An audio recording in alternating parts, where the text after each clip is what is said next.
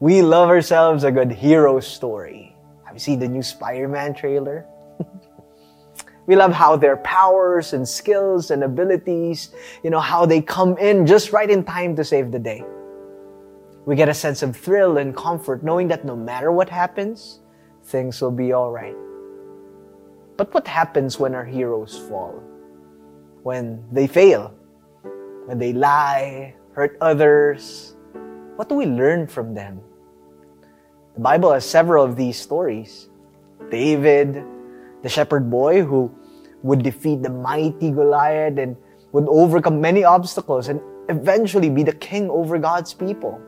He was a mighty warrior, a ruler, a servant of God. Yet he failed, taking somebody else's wife and essentially killing somebody to get away with it. Thinking about this story should remind us who the true hero of the story is. After being confronted by prophet Nathan, David sings in Psalm 51, Have mercy on me, O God according to your steadfast love, according to your abundant mercy. Blot out my transgressions, wash thoroughly my iniquity, and cleanse me from my sin. There are a lot of things that we can learn from the fall of our heroes.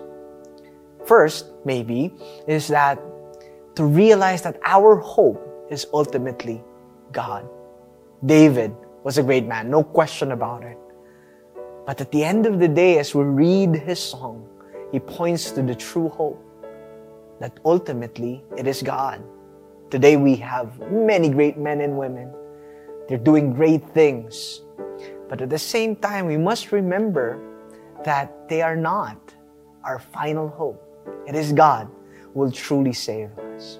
Another thing we can learn from the story of David is that God saves not because we are worthy, but because of His love.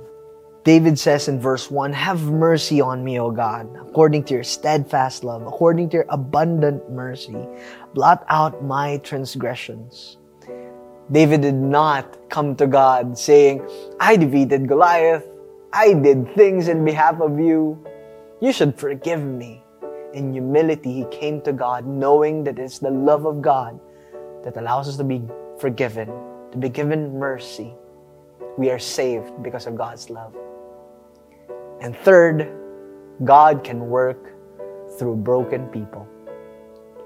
David was not perfect, yet God used him to accomplish many great things in his behalf.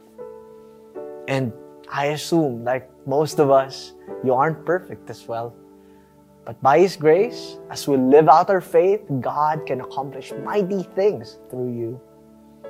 I hope we be reminded of the power of God, not just to save us for today, but to save us for eternity and to save us for His purpose.